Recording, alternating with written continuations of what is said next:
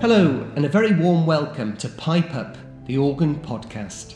My name is Ben Saunders, and I'm Director of Music for the Diocese of Leeds. I'll be standing in today for my colleague David Pipe, who's taking a little break this week. We have something really special for you, as I'm joined by a very distinguished guest from the Royal Academy of Music. Over the next half hour, he'll be speaking to us about his instrument, and we'll also be looking forward to the recital that one of his students is giving to us on Monday at 1:15 p.m. as part of our Leeds International Organ Festival.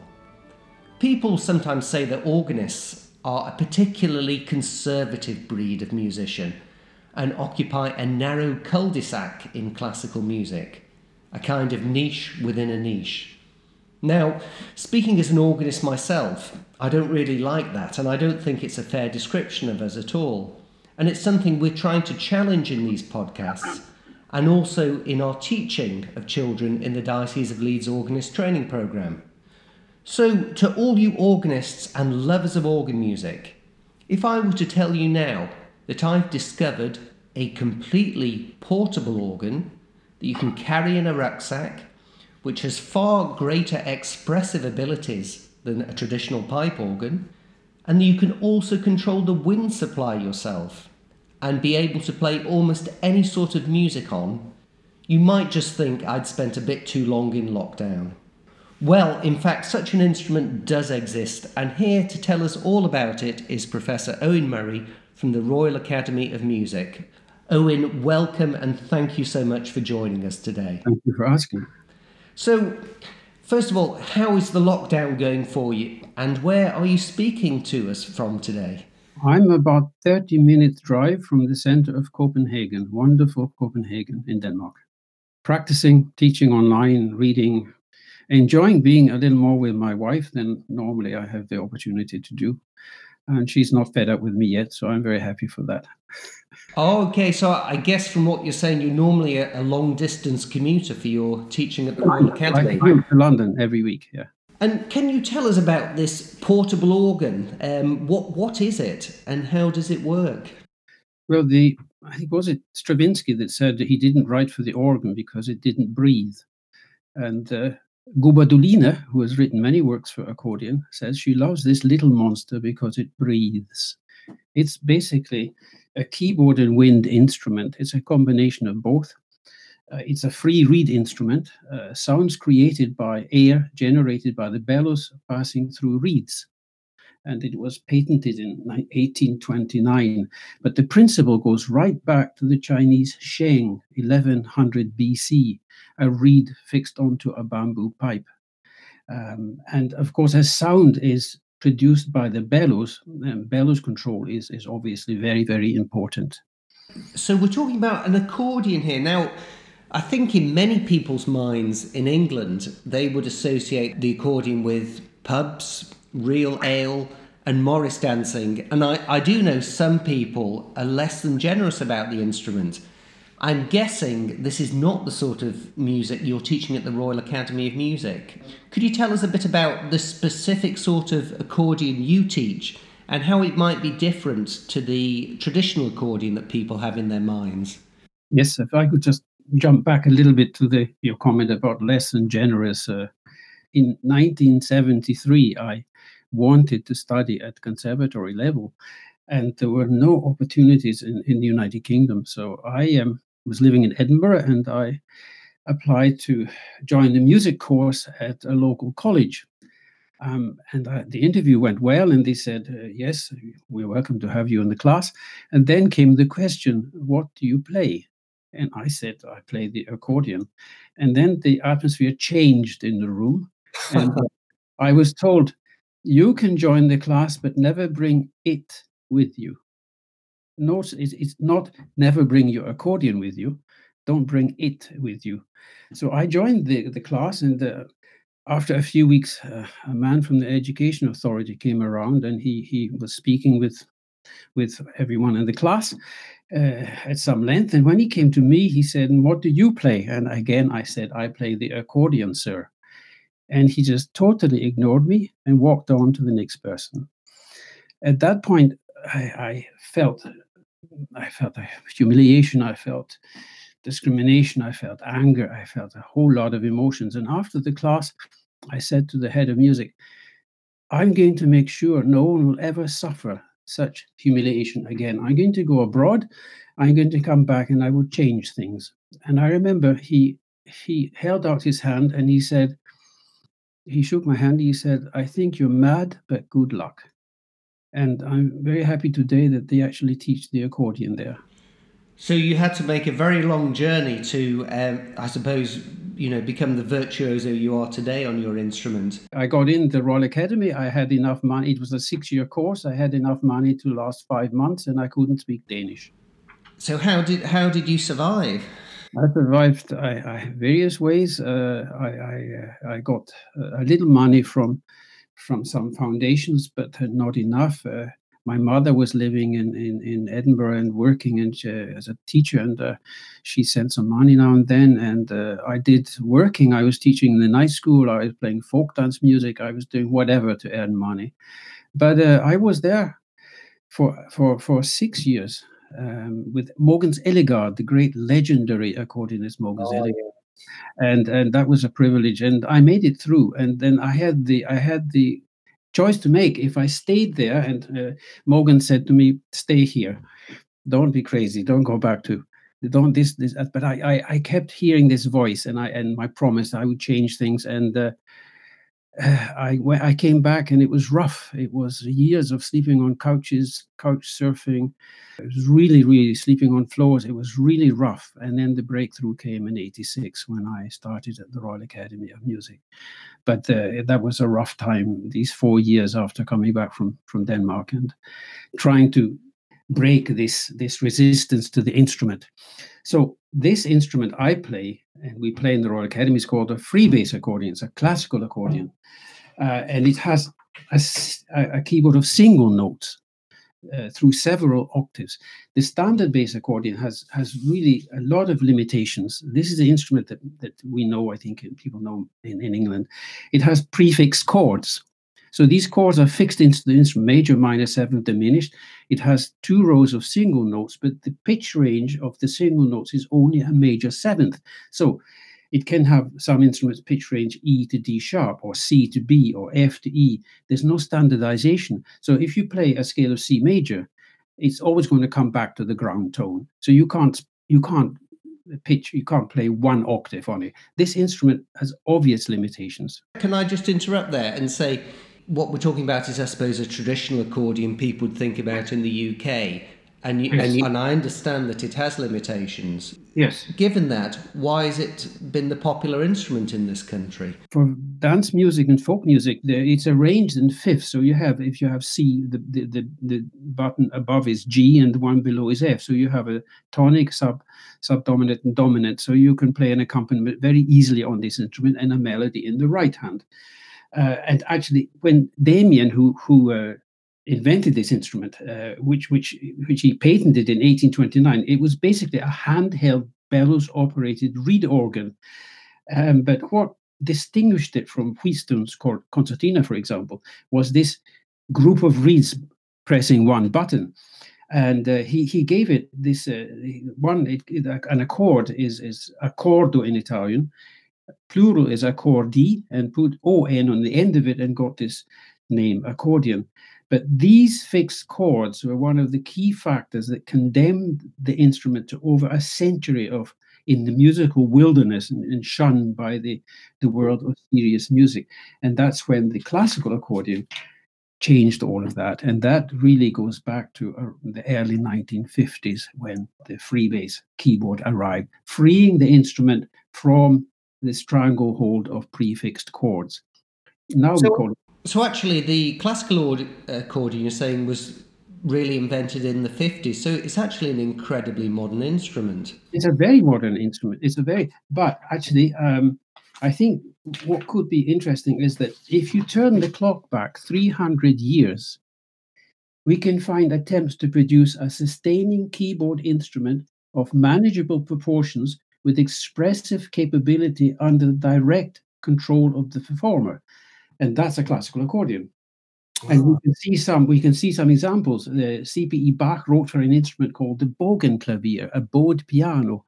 That was a, an attempt to be able to sustain a sound. He wrote a sonata for it in, in 1783, sonata in G major. Then there's a harmonichord by Carl Maria von Weber. He wrote for it. Uh, that was 1810. And then there's a glass harmonica by Franco. That all of these instruments, it was an attempt to intro, introduce sostenenti into keyboard devices. So you, you've talked about um, some composers there whereby the, the music um, almost prefigured the invention of the ideal instrument. Yes. And I mean, as a as a complete amateur, what what sort of music can the classical accordion play, and what sort of repertoire works the best? What's important and very and something that Ellegaard worked very hard to do. He saw in in the, in the fifties that this instrument needs an identity. It needs to have its own identity that will only come through a quality original repertoire. That's why he worked with Vagn Holmboe, Per Nørgaard, Niels Viggo Bentzon, Leif Kayser, who incidentally was an organist, Arne Nordheim, and many other people. So it has the the beginnings of a core repertoire, Magnus Lindberg, Gubaidulina, of course. But we also play very, very effectively transcriptions from the Baroque period to, to the present day. And this is, is a it's a fully polyphonic instrument. And as we, we had, I think, uh, one transcription that worked especially well, and you will know, of course, is the Franck Pastoral, organ pastoral. Wonderful. And I think this is an example of what works really well on the classical accordion. Uh, we had uh, in in the academy a project with with the organist where an organist would play this piece and then the accordion student would play. The organist all said this is much better on the accordion because you can shape the phrases this instrument breathes, as Gubaidulina said. And that's very, very effective. I think uh, today we play Baroque Bach suites. Uh, anything from Anna Magdalena Bach's notebook, Invention, Symphonia, uh, 48 Preludes and Fugues, uh, all of this repertoire Scarlatti works fantastic well on it. This is all, and we do play all of this repertoire at the Academy very effectively and balance it with original repertoire. Fantastic. Um, and I've been over this lockdown, been listening to an awful lot of repertoire that I know as an organist, a pianist, and someone that plays the harpsichord, and just how some of this repertoire really comes to life and breathes in a way that it never would actually playing it on an instrument with endless breath, which of course is what we're talking about with um, a classical pipe organ. So we talked a bit about some of the repertoire. Now, with organists, we are slightly addicted to transcribing music written for other instruments. And there's a sort of debate as to when something is a transcription and when it's an arrangement. I would say, you know, an arrangement is when we'd be playing an orchestral piece on the organ and we're actually having to change the notes to make it fit the instrument. Do you have to change a lot of the notes in order to play something like Bach on the accordion? We don't change anything. Wow. We don't change anything. Um, we, we the only transcription is that we play an organ work on an accordion, but we don't change anything. And you know, on, on an accordion, you can play on with button keyboard, you can stretch very easily uh, just over two octaves. So large chord structures is easy. You can play two parts in one hand, sometimes three, uh, and and then you have the left hand then. So you you can play all of this without any change to the repertoire whatsoever. But my uh, view on transcriptions is that you have to bring something to the music with the instrument you play. And I remember being in Italy once teaching in, a, in a, an academy, and behind me was the, the organ. I was in the concert hall, and every student uh, was playing organ repertoire. So one student played the big Bach uh, Prelude and Fugue in A minor. So I said, what do you feel you can bring to the music with with this instrument with your accordion now we copy the organ okay but uh, why should I w- not listen to this on accordion why what do you feel you bring to it? No we just copy the organ. And this this this is not the way to play. And then i i said uh, look you have two paintings on the wall. One is an original and the other is uh, is as a is a copy. The copy is so good that with the naked eye you can maybe not see the difference at a distance. What is the difference? Uh, i don't know. One is priceless and the other is worthless. It's worthless because it's a copy. So don't copy Pastorale uh, Franck is a fantastic example of what the accordion can come to this music with mm. this shaping of phrases. It's it's ridiculous to try to play Bach's A minor, big A minor prelude and fugue. It's just totally ridiculous. I, I wouldn't even try. The suites, Bach, French suites, English suites, partitas, wonderful. The dance movements uh, on this instrument on accordion just it seems to come to it very naturally so you feel you bring something to the music so a, a pianist can transcribe almost anything and get away with it and the accordionist cannot because the instrument doesn't have this very, very strong identity. And that identity is, is a very important thing, I guess, for um, such a new instrument. Um, yes. So you mentioned your teacher was very keen to um, sort of prescribe, you know, what sort of instrument this is, what sort of repertoire it does well, um, where its strengths are, and things. You also mentioned two sorts of accordions there. You mentioned a button accordion and a piano accordion. Now, could you tell us what the difference between those things is, please? Bigger pitch range. The the piano accordion basically has 41 keys. Sometimes they're extending it to 45. Now they're ex- trying to extend it and have succeeded in extending the keyboard to to uh, to 47 notes. But the concert, the classical accordion button key has 64 playing notes from contra E up seven octaves, and the ability to play large intervals over, well, well over an octave.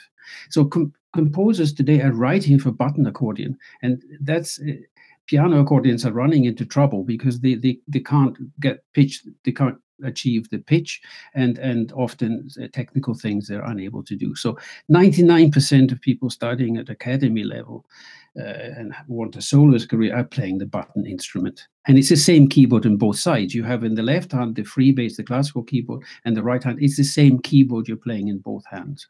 I'm with you. So if someone like me is a pianist and an organist and i'm interested in the accordion should I go for a piano accordion or should I explore the button accordion?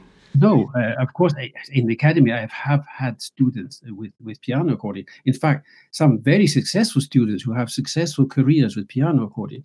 But uh, the majority of people play buttons, and I think it's it's when you see the, the direction of the composers now today writing for button accordion, it, it's much much better to play the button instrument. There's no question; it's it's, it's superior, absolutely, in, in every way. Yeah. Fantastic. Could, could we turn next to thinking about how the accordion works with other instruments uh, or indeed other accordions? Now, for example, where I live, um, I'm in Settle, there's a wonderful Craven accordion orchestra run by um, Harry Hinchcliffe and his son Danny, and they actually have sold out, completely sold out concerts playing a, com- a whole range of music from light classics and arrangements from musicals and uh, pop music, so their demographic is really broad. Um, do, do, accordions work well with other accordions? My direction has always been to integrate the accordion with other instruments. And what sort of instruments might you integrate the accordion with then? Because it seems rather different to uh, you know what we think of as an orchestral instrument. Rostropovich's comment: If cellists want to discover all the possibilities of the cello, play with an accordion and not piano. No, sorry, who said that? Rostropovich. How interesting. He played uh, some concerts with an accordionist in Russia and went to tour. And he said that this is how you can discover all the possibilities of the cello. Play with this instrument. This wonderful nuances you can achieve in, in bowing and bellowing. And cellists at the academy, cellists love working with the accordion because they can discover start how to start a sound very, very, very softly, how to make a little crescendo through the sound and to round it off at the end. They can do they can't do that with piano. They can do it with accordion. And and they're they're finding nuances that they find really exciting playing with accordion repeated notes when the cellist is changing the bows and the accordionist can change the bellows and achieve the same sound exactly. So Rostropovich is, is absolutely right. I, I, agree with him. And then with strings, of course, it's a with a, with woodwind. It's a woodwind instrument. So if you put it together with a clarinet, it's a, it's a wind duo. It works fantastically well with woodwind instruments. We play concerts with the percussion department. There's concerts, and the, the, the academy, the instrument at the academy is totally integrated into the, the life and work of the academy. So they're playing with, with string quartets and various various ensembles. Well, that that's fantastic, and I guess this is down to a lifetime's work from you that Britain, a, a British music conservatoire, is actually leading the way um, with accordion teaching. Also, I also because I, I think that I, have experienced conservatories in, in Europe where the accordion is isolated still within the conservatory, and that's never been the case at the Royal Academy. And from the beginning, my my aim was to have this part of everything that was going on in the building. I mean, this instrument can play uh, continuo parts. It can play Mozart's church sonatas, uh, Dvorak's bagatelles, the, the glass harmonica Mozart. It can come with these pieces to the academy. And actually, Uh, uh, students of the academy, if there was no accordion there, they wouldn't be able to play a lot of repertoire by Gubaidulina, by Magnus Lindberg, and other great composers if there was no accordion there. So it's bringing something to the institution. Well, I can search, certainly vouch for its versatility and also the versatility of your students. One of the last concerts I went to before uh, this dreadful lockdown was The Marriage of Figaro, given in a primary school, and the whole opera was accompanied by one of your students, um, Milos, uh, playing. Yeah, and it was fantastic, and it brought colours and a sort of coherence to the whole thing that I don't think you could have done with a piano. No, no, and it's, it's a portable. It's a portable instrument. You could go anywhere with it. I, I mean, it's wonderful listening to your enthusiasm for it, and I think a lot of people might now be thinking about, "Gosh, is this an instrument I, I could learn?" I mean, how because we, we've discussed you know your training in Denmark, we've discussed the accordion in Russia. Um, and we've also discussed its sort of slightly strange position in terms of popular culture in the UK. But how could someone in the UK that was interested go about finding an instrument and also having lessons on it? There's a lot of graduates in, from the academy, from my class, are actually living in London now. But this, the problem in England is that people are still teaching the standard bass piano accordion and they they don't teach the free bass accordion because they can't play it. So the, it's it's different in Scandinavia. Children all begin with small free bass accordions with no prefix chords, only single notes. Play polyphonic music from the beginning. Anna Magdalena Bach's little notebook through Tchaikovsky's album for the young. Lots and lots of very, very the same as a pianist or an organist would, and, and they are able to have an, an education is in music uh, to, to play works by great masters. Accordionists playing piano, standard bass accordion, have to play often really boring repertoire in um pa pa in the left hand and some melody in the right hand, and often give up. So it's not the direction. Why is a country like Scandinavia embrace the classical accordion for young people in the way that it's not happened in the UK? Do you think? I think it's it's uh, it's since the Royal Academy started in 1970 here, and we started 1986 in England. Uh, also, the work of Ellegaard. Ellegaard's work was phenomenal. I mean, he was he was a such such an energy. I mean, if I had a lesson at nine, I would go in there at seven to practice, and he was already in his room practicing. And he was living in Sweden at that point, so God knows what time he got up. And also, I think it, once I was in a music shop in Poland in the 70s, and I was very naive, and we were at that point uh, many things. And he he we went into a music shop. Uh, he said, "We're going to buy some music."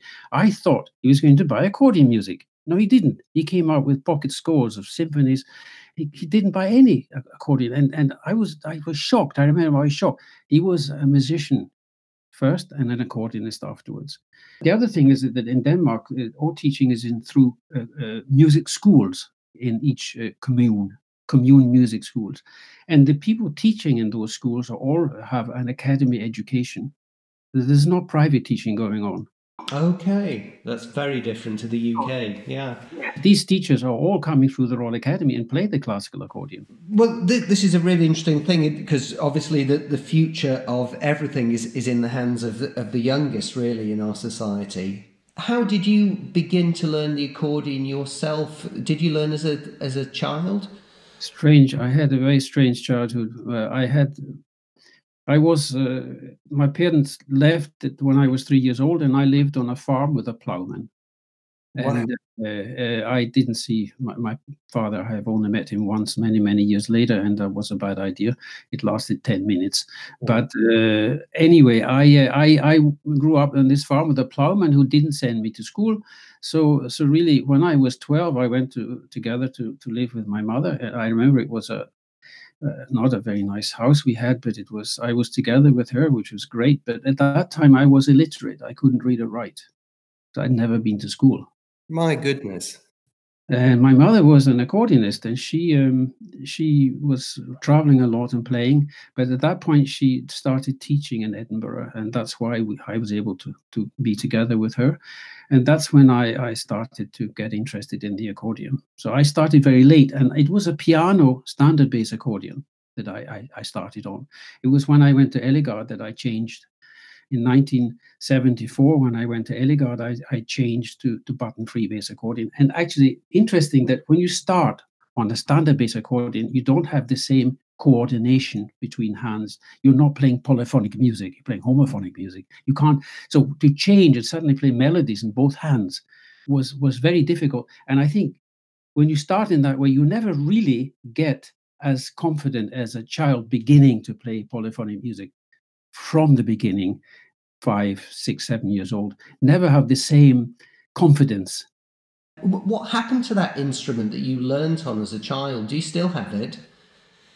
Uh, no, no. This piano accordion, it was, uh, I don't know where it is now, but I don't have it anymore. My mother died some years ago, and so, so. Uh, but I remember, I remember uh, with Ellegaard one one situation where Ellegaard wasn't wasn't a, a great fan of the piano accordion, but when I, he kept saying, "Oh yes, of course you have. We have to change this. We have to change this." And I said, "This is absurd because we're changing something written for accordion because I, I can't play it. And uh, give me a button accordion." I put the, down the piano accordion and said, "Please, can you give me a button accordion?"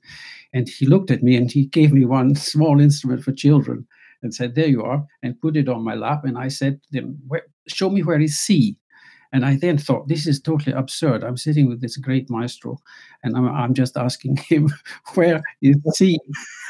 then he, he was very kind. He said, it's there. And so, so I, I, I in nine months later, I played the, best concert I, would ever played. Uh, and Messiaen, Les Anges, Jesus la souffrance, uh, Italian concerto Bach. I played this in a concert and I played better on button accordion. I played, the articulation was clearer, everything was better. But uh, obviously, I worked very hard in those nine months. But I'll never forget Ellegaard's patience and kindness when he said, Yes, C is there.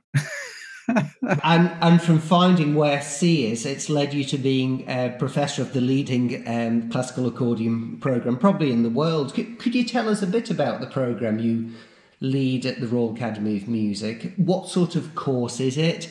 And who comes to study? And I'm asking particularly who comes to study because I know from my own board roles at a couple of universities that the most important thing about a professor is their ability to attract students. How does it work for, with the accordion? Well, I'm very fortunate the Academy is attracting the best, some of the best young accordionists in the world.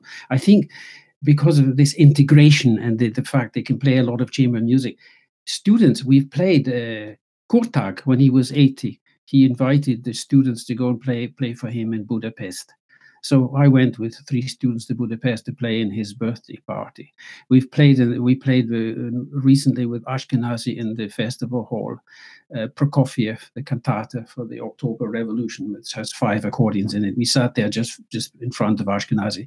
The students are going out and playing and playing in the Royal Festival Hall, the Barbican, the Wigmore Hall. It's exciting for young students to have this opportunity, and it's in London. Yeah. And and given what you've said about, um, I suppose the, the relative scarcity of, of tuition for children with the classical accordion in the UK, am I guessing that most of your students are not from the UK? No, I have uh, one at the moment, and the, the, the problem the problem is that in the UK is uh, teachers not able to get students up to the level required to come in. And I'm guessing the level is formidable. Can you give us an idea of how good you would need to be to get a place to study with you at the Royal Academy? Well, when you think when you think people are coming into the junior academy, the way above grade eight, you know, uh, to get into the senior academy is uh, is also very difficult. I think uh, it's a problem I've been unable to solve. How to how to raise levels in in the UK. I mean, I obviously the students who are graduated and now are living in the UK in time will raise the level because they are performing, they have an academy training, uh, and they are teaching. But most of them just want to perform, and actually, all of them have very good performing careers, and they don't have to teach. And I wish they would teach because that's the way that I can start to raise the level the many of the entrenched teachers in England have never ever been to a master class or a concert at the Royal Academy of Music.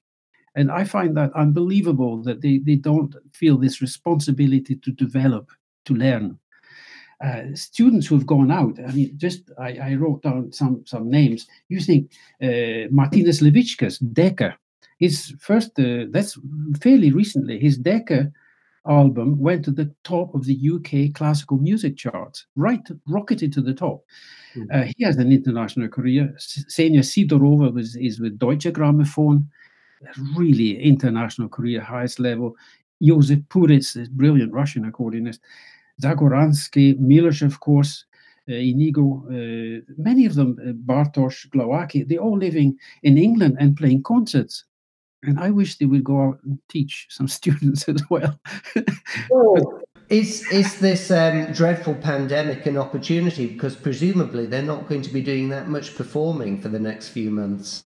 No, no, and, and uh, that might be something I could encourage them to do in, in this period. It's a sort of financial wake up call that I think a lot of freelance music musical performers are having to face at the moment, really, to evaluate how they're really going to make a living in the coming months.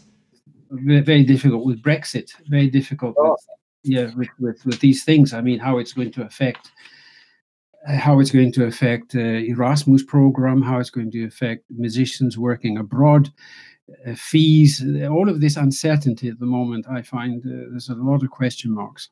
Well, I'd really love to talk to you about Brexit, but I fear that would take up um, a whole other podcast. Uh, so we, we better move on. And I think you, you mentioned um, in one of our previous discussions, you've got some very exciting recording projects um, in the pipeline with James Macmillan for some concertos. Well, well, it started. It started with with uh, with uh, Sir Peter Maxwell Davies and I. We walked. I had a walk in, in Regent's Park, and Max uh, said, "Look, I, I help you to to this identity of the instrument. It's important. I'll write a concerto for you." And I was, of course, delighted. I Imagine in Regent's Park on a beautiful day, and Maxwell Davies saying, "I'll write a concerto for you." Obviously, was very happy. But uh, he died unfortunately just before he began, and and it was the next piece on his list, and we the Scottish Chamber Orchestra decided, we talked, and we decided to to carry on the project and gave it to Jonathan Dove, who then uh, I premiered this, his piece Northern Lights, dedicated to Max uh, in May last year, and it was a wonderful occasion in the Queen's Hall with the Scottish Chamber Orchestra, and this piece dedicated to Max. Um, it's a wonderful, wonderful occasion, uh, and this is one of the pieces I'm going to record, and also uh, an accordion concerto by Gordon Jacob, he wrote oh, yes, 19, very familiar. 1972. Um, the manuscript was lost, but I managed to find a, copy and got it written up on Sibelius, and it's a very nice piece. And finally, an accordion concerto by Edward McGuire that I, I premiered in 1999 in Huddersfield Festival. Uh, so those three concertos I'm going to record with the BBC Concert Orchestra, and it will come out on a CD from uh, on Toccata Next label, and the conductor will be James Macmillan, and I'm very happy for that. Well, what a lovely person to work with. Um, James Macmillan's been a huge friend of the music programme here in the Diocese of Leeds over many years. And wh- when are you hoping to have this CD out, or is that an impossible question at the moment? Well, it, it, this recording should have taken place in May, but uh, this uh, last month, but it didn't, obviously. So we are going to reschedule it possibly the end of October sometime. Well, we'll keep our fingers crossed for you. And and finally, we we've got one of your students playing for us, Samantha Zhang, and that's on yes. Monday at 1.15. Could you tell us a bit about her programme and what we might be able to look forward to hearing, please? The exciting programme Mozart's Adagio and Rondo for glass harmonica, a flute, oboe, viola, cello, and accordion. Obviously not on glass harmonica, but on accordion. The glass harmonica drove people crazy. I, I, I, the accordion, I don't think will drive the audience crazy. Um, but uh, induced madness i read once about the glass harmonica. Actually the accordion is the perfect instrument to, to play this work. So that, that's exciting. Zolotaryov a russian accordionist sonata number two and then Astor Piazzolla's Le Grand Tango, which is a, a great popular. Uh, Nikolai Majkusiak, Poland, uh, a piece with cello, Rhythms of Doubt, very exciting, rhythmically, very, very, very exciting, pulsating piece. Uh, Mussorgsky's Children's Scherzo, and then Martin Lohse, uh, a young Danish accordionist, Mar- uh, composer, Martin Lohse, is writing a lot for accordion, and this instrument, this uh, repertoire is very, very interesting. It's called Passing, and so it's a, it's a mixture of, of composers, and I think together it should make a very, very interesting program. We're looking forward to it enormously, and, and we've already had quite a bit of correspondence from our regular listeners um, asking what to expect. So thanks so much for that run through. And I think that's actually a really good point to end on. So, could I please thank Professor Owen for opening up the world of the classical accordion to so many of us and introducing some really interesting repertoire to a wider audience? Don't forget that you can catch Owen's student Samantha Zhang on liofflive.org.uk on Monday at 1.15. And next Friday I'll be handing back to your regular podcast presenter David Pipe for a brand new Pipe Up Organ podcast. Can I wish all our listeners a very happy week, and I look forward to tuning in again with you soon. Goodbye and take care.